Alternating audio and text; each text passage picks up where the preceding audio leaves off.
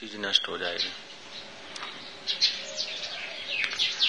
और जब तक रहेगी भी, तब तक भी कमी बनी रहेगी।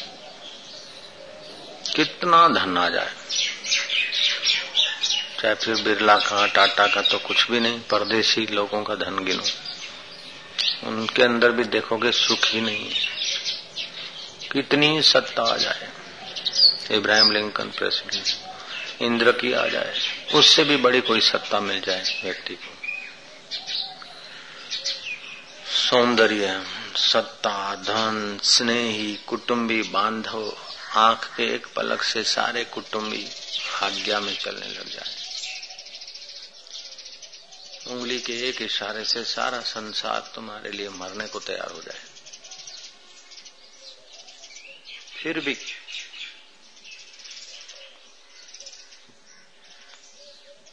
कुछ नहीं मिला। क्योंकि वो रहेगी नहीं, परिस्थिति, स्थिति नहीं रहेगी। वह परिस्थिति, स्थिति पाकर पूर्णता का अनुभव भी नहीं होगा। और वो स्थिति, परिस्थिति रहेगी भी नहीं। और होते हुए अंदर में खटका और अपूर्णता बनी रहेगी। ये कैसे उंगली के एक इशारे से सारी दुनिया के लोग मेरे हो जाएँ, मेरे लिए मर मिटने को तैयार हूँ। और दुनिया भर का पूरा धन और सत्ता मिल जाए तो पूर्णता क्यों नहीं होगी? ये सब प्रकृति की चीज़ें हैं। प्रकृति ब्रह्म के एक हिस्से में है। प्रकृति स्वयं अपूर्ण तो उसकी जो चीज़ें हैं वो पूर्ण कैसे हो सकती? दूसरी बात जो चीज़ें मिली है वो बिछड़ेगी। जब शरीर भी मिला है तो बिछड़ेगा तो उंगली के इशारे कब तक करेंगे?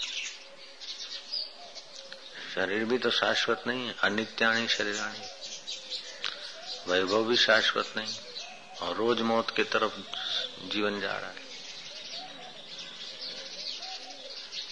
तो उपाय क्या करें?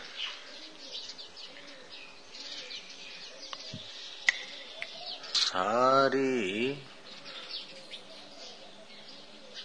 भाग दौड़ या मुसीबतें, इनका मूल कारण है इंद्रियों के पीछे मन और मन के पीछे बुद्धि चलती है। इंद्रियों के पीछे मन और मन के पीछे बुद्धि चली तो कुछ भी मिल गया। कुछ भी पा लिया, कुछ भी कर लिया। वो सब नश्वर होगा और अपूर्ण होगा और खटका बना रहेगा। ऐसा नहीं कि गरीबों को खटका है, अमीरों को भी खटका है सत्ता विहीनों को खटका है तो सत्ताधीशों को भी खटका है। बीमारों को खटका है, ना, तंदुरुस्तों को भी खटका है।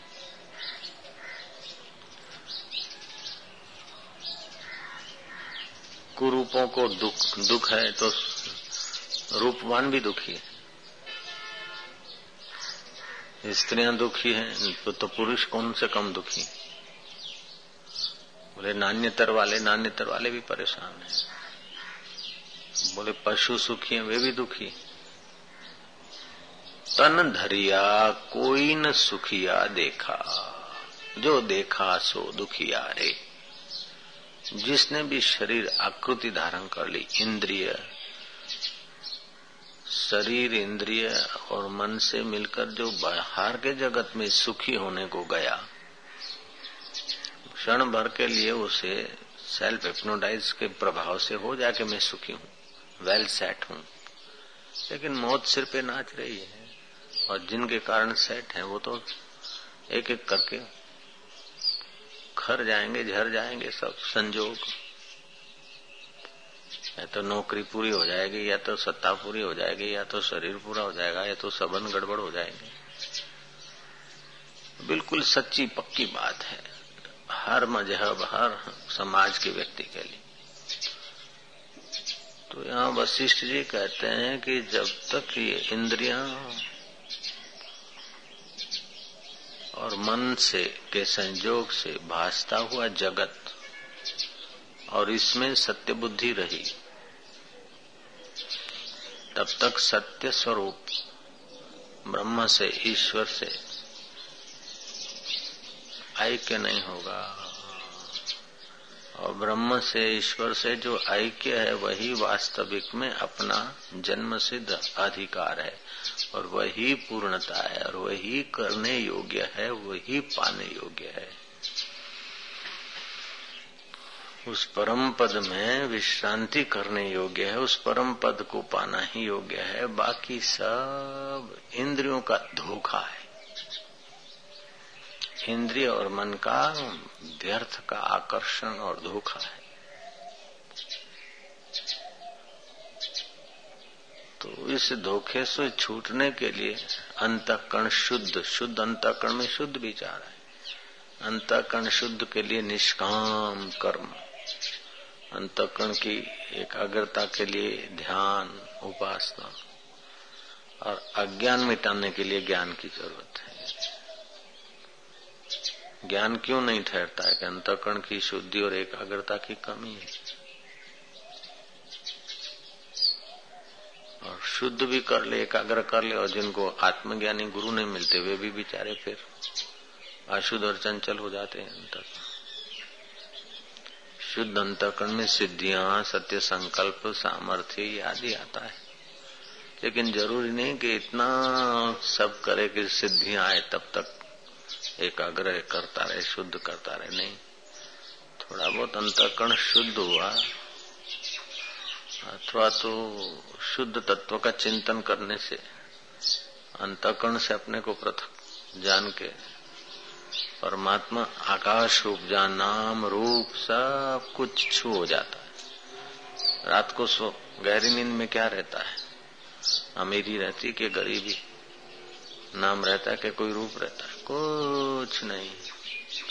और ब्राह्मणी स्थिति, जैसी प्रगाढ़ नींद में है स्थिति वैसे ही जागृत में अनुभव में आती। ब्रह्मवेता है। ज़रूरी नहीं ब्रह्मवेता, तुम्हारे छोटे छोटे व्यवहार में बड़ा कुशल दिखे। चित्रासनी वाले महाराज तो क्या? कपड़े पहनते थे तो बदलते नहीं। उनके नजीक बैठो तो बदबू आए। लेकिन तुम्हारे जैसे करोड़ों लोगों का धन मिलाकर भी उनके रत्ती भर आत्मधन के आगे रखें तो कोई वैल्यू नहीं तुम्हारे धन की। इतने वो आत्मधन के धनी थे चित्रासनी वाले। तुम्हारे हमारे व्यवहार को माप तोल के एक दूसरे को बड़ा छोटा मानना ये इंद्रिय जगत है। लेकिन आत्मिक जगत के आगे इन, इन चीज़ों की कोई कीमत ही नहीं है। चतुराई चूल्हे पड़ी पूर्व पर्यो आचार तुलसी हरि के भजन बिन चारो वर्ण चमार। चमड़े के शरीर को संभाल संभाल के चतुर बना बना के वेल सेट कर करके कब तक या तो या तो मकान रह जाएगा या तो मकान चला जाएगा या तो सेठ चला जाएगा या तो कुर्सी चली जाएगी या तो नेता चला जाएगा या तो बेटा मर जाएगा या तो बाप ही चला जाएगा या तो पत्नी मर जाएगी या तो पति ही मर जाएगा या तो संबंध खट्टे हो जाएँगे या तो संबंध टूट जाएँगे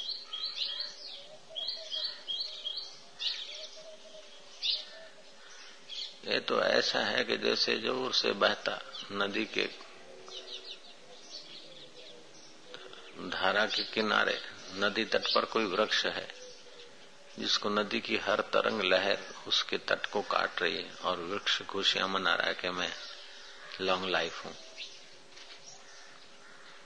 नदी तट पर कोई वृक्ष है, और वो नदी तेज़ी से बह रही है, और उसके तट कट रहे हैं बालू, और बालू पे खड़ा वृक्ष। कब तक खैर मनाएगा ऐसे ये शरीर और शरीर की सेटिंग है ગમે એટલા ઊંડા મૂળિયા નાખે નદીના રેતાળ પ્રદેશમાં વૃક્ષ ગમે એટલા ઊંડા મૂળા નાખે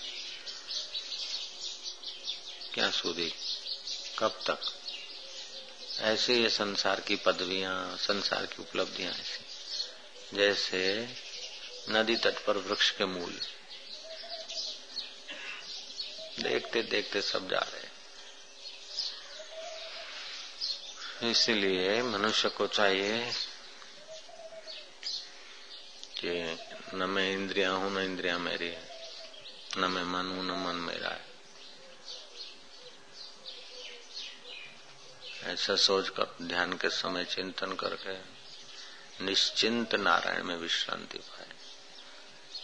ये काम कठिन है। आत्मा का आनंद मिलना कठिन है, लेकिन संसार का आनंद मिलना असंभव है। संसार में आनंद मिलना असंभव है। वहाँ हर्ष मिलेगा। हर्ष को आनंद बोल लेते हैं।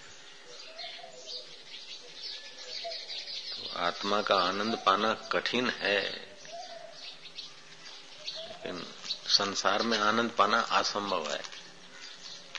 या तो कठिन काम कर लो, या तो असंभव के लिए छटपटाओ।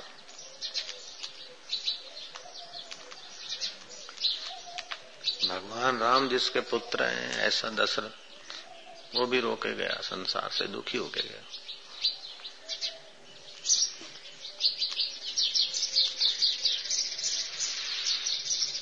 सीता जितनी, जिनकी धर्म पत्नी ऐसे राम भी, हाय राम, हाय लक्ष्मण करके गए, और उनको भी कलंक लगा राम को भी। राम जिसका पति है, ऐसी पतव्रता सीता, उसको भी संसार में सफ़र करना पड़ा। आकृति लेके आए ना। हाँ आकृति होते हुए अपने निराकार स्वरूप में जगे थे। इसलिए बाहर से दुखी होते हुए भी अंदर दुखी नहीं थे। बाहर से सुखी होते हुए भी भीतर सुखी नहीं थे।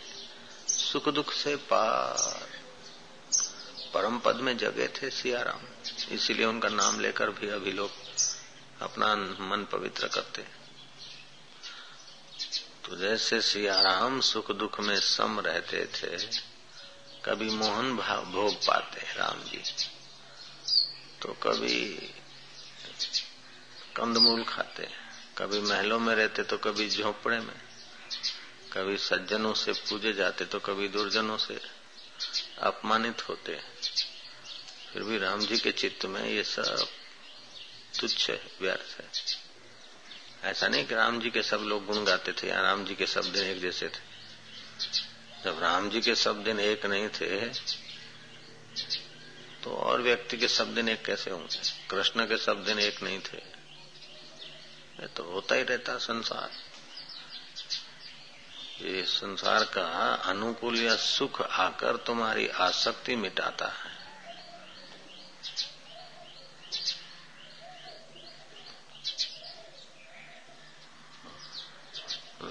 सुख आकर तुम्हारी, तुम्हारा विषाद मिटाता है, अनुकूलता आकर, और दुख आकर आसक्ति मिटाता है। तो विषाद और आसक्ति ये दोनों मिटाने के लिए, सुख, सुविधा या सफलता, आसक्ति मिटाने के लिए, दुख, विघ्न आदि ये भी जगत की सत्यता को मिटाने के लिए। दोनों मिटा के अमिट में पहुँच जाए। दुख, विघ्न, बाधा बाहर से तो देखते जहर के विश्व के, लेकिन भीतर से अमृत के बने होते आसक्ति मिटाते सत्यता मिटाते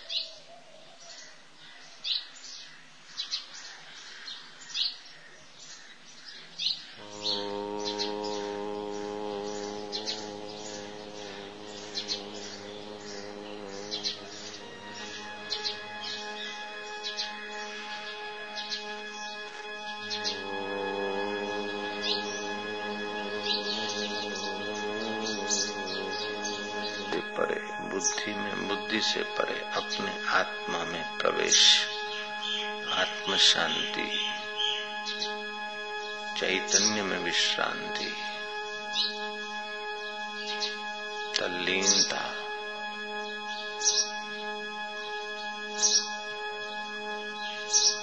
न मिथ्या जगत मैं हूँ, न मिथ्या जगत की वस्तु मेरी। न मिथ्या इंद्रिया मैं हूँ, न इंद्रिया मेरी। न चंचल मन मैं हूँ, न चंचल मन मेरा है। ये प्रकृति का है। मैं आत्मा हूँ और परमात्मा मेरे है। मैं उसी में शांत उसी में अभेद भाव से प्रवेश पा रहा हूँ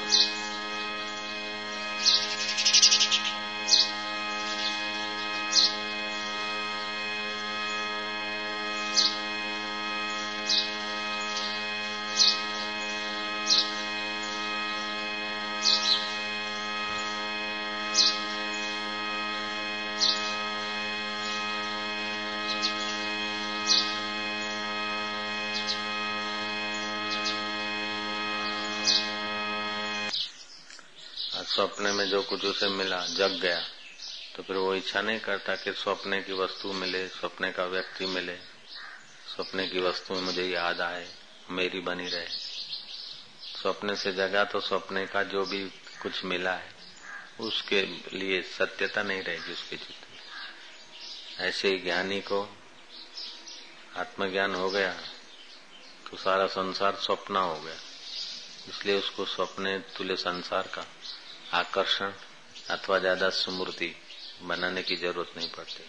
कभी कोई सुमूर्ति तो ज्ञानी की पावरफुल होती है, लेकिन वो ज्ञान के प्रभाव से जगत की मिथ्या तो है, इसलिए स्मृति उसकी लगती नहीं जिस किसी वस्तु में। इसलिए कभी कभी जरा जरा बात भी भूल जाएगा वो। एक वो थे भूमानंद महाराज। वो तो इतने डूबे रहते हैं कि उनको बताना पड़ता था कि ये खिचड़ी है। खिचड़ी की भी याद दिलाना पड़ता था कि खिचड़ी है, ये कढ़ी है। ये चम्मच है, लो, खाओ। ऐसे डूबे रहते निवृत्ति परायण।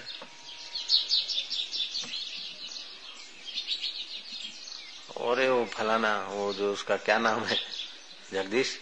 वो फलाना भाई, उसका नाम क्या है? नाम रूप जो याद रखे, वही बताए। ज्ञानी के सामने तो व्यवहार आ गया, बहते हुए पानी में लकीर जैसा। कभी रखा तो रखा, नहीं तो ब्रह्म। इसीलिए ज्ञानी को अपने तराजू में तोलना धोखा खाना है।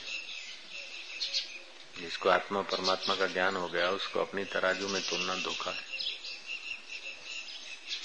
अपनी माती में नहीं तोल सकते, अपनी गति में नहीं ला सकते। शिव जी को बाण मारा कामदेव ने। तीसरा नेत्र खोल के भस्म किया। बड़े क्रोधी लगे। और क्षण भर के बाद उसकी पत्नी आई हाथ जोड़ के अनुनय विनय करने फिर वरदान भी दे दिया। तो बाहर से तो क्रोधी देखे अंदर से देखो तो। वायु मधुर वायु शांति। हाँ जी। क्योंकि उसको सत्यता नहीं जान पड़ती। उसको जगत की सत्यता नहीं जान पड़ती। तो इच्छा कैसे करें?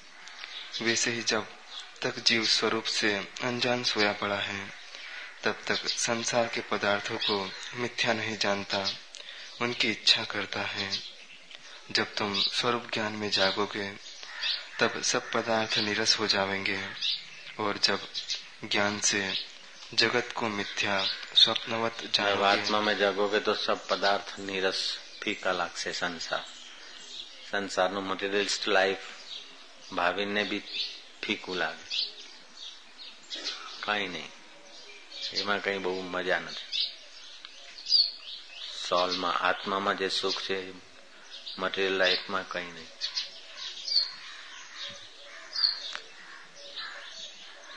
આત્મામાં માણસ ફ્રેશ થઈ જાય हाँ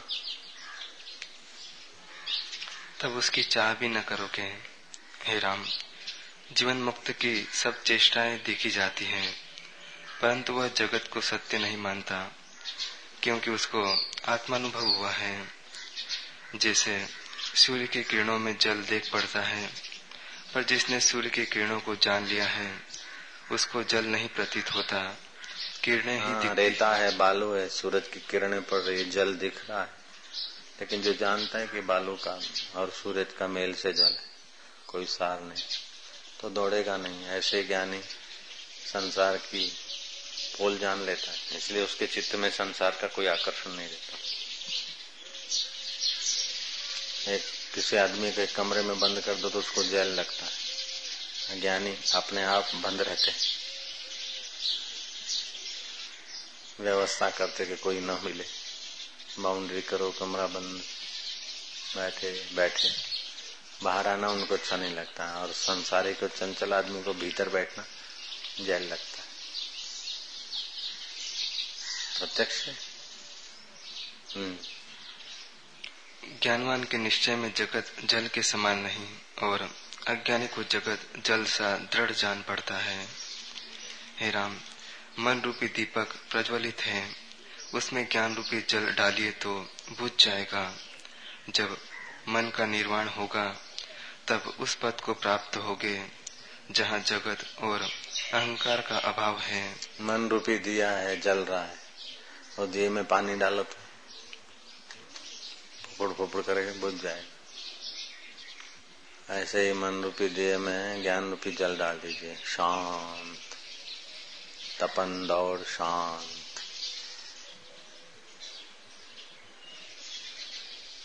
हम्म। वह न शून्य है न अशून्य न केवल है न अकेवल। उसका उदय अस्त भी नहीं है। हे राम जो पुरुष ऐसे पद को प्राप्त हुआ है वह कृतकृत्य होकर राग द्वेष रहित पर हाँ, जो पद जो पुरुष ऐसे आत्म पद को प्राप्त हुआ है वो कृत्य कृत्य होकर राग द्वेष से रहित अपने आत्मा में जग गया है। कृत्य कृत्य, माना जो करना था उसने कर लिया, जो पाना था वो सब पा लिया, मनुष्य जन्म का फल। और बाकी के जो लोग पा रहे हैं, वो सब बेवकूफ़ी से पा रहे हैं और खो रहे हैं। मिला मिला मिला, कुछ भी नहीं मिलता, छोड़ के मरो। जो मिलना था, ज्ञानी कोई मिला। अज्ञानी तो ऐसे ही रह गए। जो पाना था, ज्ञानी ने पा लिया। अज्ञानी तो हवा में बात बिठाते ही रह गए।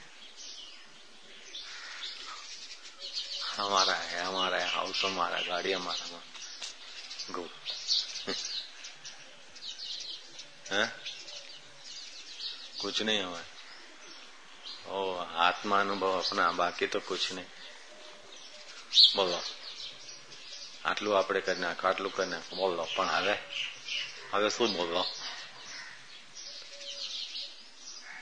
અને જયારે જઈશું ત્યારે શું લઈ જઈશું હા હા હા હા ચાલો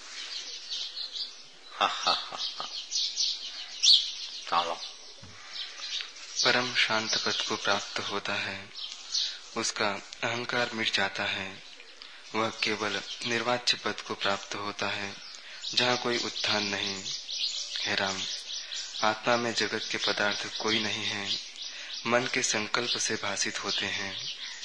जैसे खम्बे में चितेरा कल्पना करता है कि इतनी पुतलियाँ इस खम्बे में हैं, सो वे उसके निश्चय में हैं। खम्बे में पुतलियों का अभाव है। वैसे ही मन के निश्चय में जगत है। आत्मा में कुछ नहीं बना। जिस पुरुष का मन सूक्ष्म हो गया है, उसको जगत स्वप्न जान पड़ता है। होता तब जगत दिखता। लेकिन ज्ञानी को शास्त्र युक्ति, गुरु की युक्ति है, इसलिए उसको मिथ्या भ्रांति मात्र जानता है। और अज्ञानी इसको सत्य मानता है। एक पुजारी ने देखा, छोटा सा गाँव में पुजारी था। अच्छी पूजा करता था, ईमानदार पुजारी था। सज्जन स्वभाव का था। स्वप्न आया उसको कि कोई गिहर का तपेला छोड़ गया चूरमा का।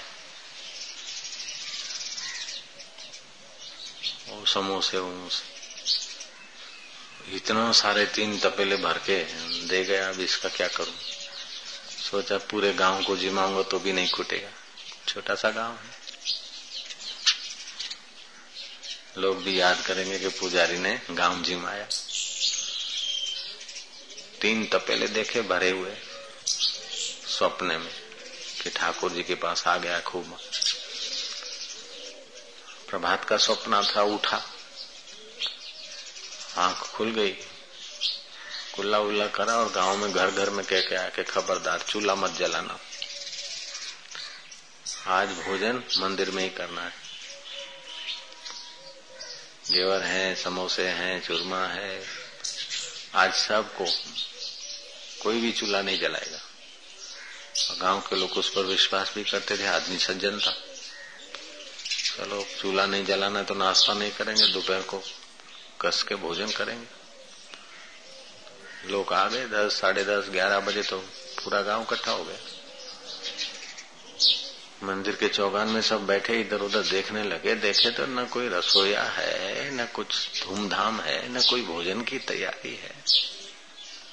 करते करते बारह बजे तो घंटी बजती देखा, पुजारी कहा कि पुजारी मंदिर में बैठा है अब पूरा गाँव इकट्ठा हो गया। बाल बच्चे चहमे करने लगे। भाई पत्तलें भी नहीं दिखती है, परोसने वाले भी नहीं है, धूम धड़ाका भी नहीं है, दरिया भी नहीं है।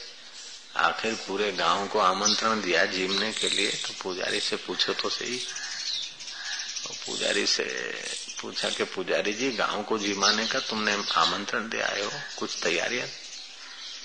बोले, तैयारियाँ क्या? माल तो तैयार था। लेकिन, बोले, लेकिन, क्या मतलब? कोई ले गया, उठा गया कि नहीं नहीं? सुबह मैंने प्रभात को जरा मीठी नींद थी, स्वप्न आया। तो चूरमा का बड़ा तपेला, समोसे घेर सब पड़ा था। मैं इसीलिए मंदिर में बैठा हूँ, तुम सब आ गए हो, मुझे ख्याल है। मंदिर में बैठा हूँ, फिर कहीं आँख लग जाए तो वो पतेले आ जाए। वो चूरमा बुरमा आ जाए तो तुम सबको परोसू जरा जो कहा जाए। अभी आ नहीं रहा है। धीरज करो, भगवान दयालु इसमें भगवान बेचारे क्या दयालु पैसे ही पैसा। भगवान दयालु। धीरज करो मैं फिर झोंका खा लेता हूँ। आ जाएगा तो बांटना शुरू करता हूँ। देर नहीं खा लो झोंका। वो खा रहे ना जोखा उसके पास है मात को। एक बूंद या एक चुल्लू भर निकालिए और पानी छिटक दीजिए। लगेगा पानी थाली में। लेकिन वो कितना दिन रहेगा? एक चुल्लू भर के बड़े थाल में छिटक दीजिए। समुद्र से निकाल के। तो विभाग पड़ गया ना? समुद्र से अलग हो गया ना? तो थाल में कितने दिन दिखेगा? रहेगा। ऐसे ही ब्रह्म में से माया फुरी और ये जगत, और जगत का व्यवहार। कितने दिन रहेगा कितने प्राइम मिनिस्टर आ गए, कितने क्या हो गए, सब। वो बोलता है, साहब, मेरा बिज़नेस है लाइसेंस नहीं मिलता।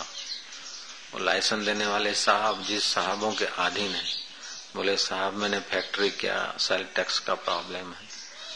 जरा आशीर्वाद कर दो जरा जरा बातचीत चल रही हो साहब हमारे को सेल टैक्स का प्रॉब्लम सॉल्व कर दे। वो जो प्रॉब्लम सॉल्व करेगा, ऐसे साहबों के ऊपर साहब, उनके ऊपर साहब, उनके ऊपर साहब। ये सब साहब जिसके अधीन थे, ऐसे प्राइम मिनिस्टर भी ठन ठन पाल रहे गए बेचारे। बहुत छोटी स्थिति होती है अंतःकरण की, इसलिए छोटी छोटी बातों को।